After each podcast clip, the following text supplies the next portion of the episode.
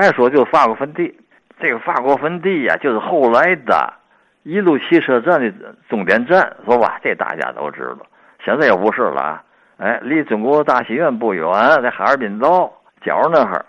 当时这个法国盆地呀、啊，这外国人在在在那个市区里立盆地不奇怪啊，咱们认为这个盆地啊那个嘛玩意儿不吉祥，阴气太重，他不在乎啊。在欧洲的大城城市里边都有分地，中文租界也有分地，那英国地、法国地都有。这个法国分地，这个铁栅门总也不开，就在和平路上头啊。走在门口一过，就看里边啊，一迎门有一个嘛呢，方尖碑式的纪念碑，底有碑座啊，正冲这个门。那个坟就是法国工部局为了纪念啊，在庚子年跟义和团战争当中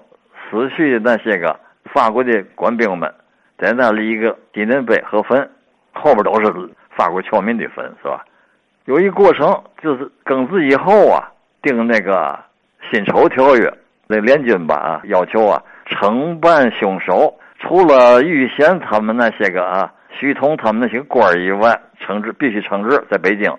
在天津也必须要义和团那些个杀死他们那些个义和团的团民们，有十六个人，干嘛偿命？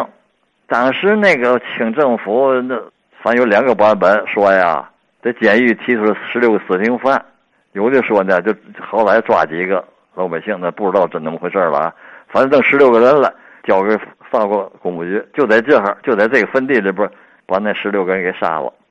那么到了嗯四四年年底四五年初，我还正在工商待着，我那才十四五岁，有一个法国神父叫拉利，他叫这个名字啊，他找我，他说走，咱们咱们去，得去一趟哪儿？去一趟坟地，干嘛去呢？他有一个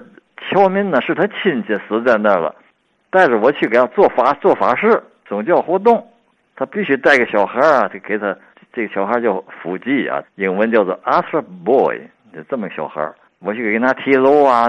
拿铃铛啊去，这么我跟他，他叫我跟他，我跟他走走去吧，哎，进去了。进去以后，我得找他那个有个看看坟的、啊，一个中国老头看坟，大概是，哎，有一个小教堂晒的啊，这功能是那个，就为他们下葬的时候举行仪式用的。小教堂还有脚踏风琴，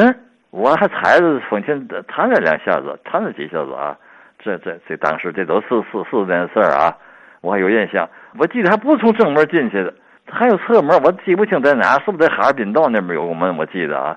有那看门的房，看坟的房子。有个小教堂，都在脚上脚上待着，不起眼儿。哎，我有那么个过程，所以进去过一次，里边分哎各种各样的吧。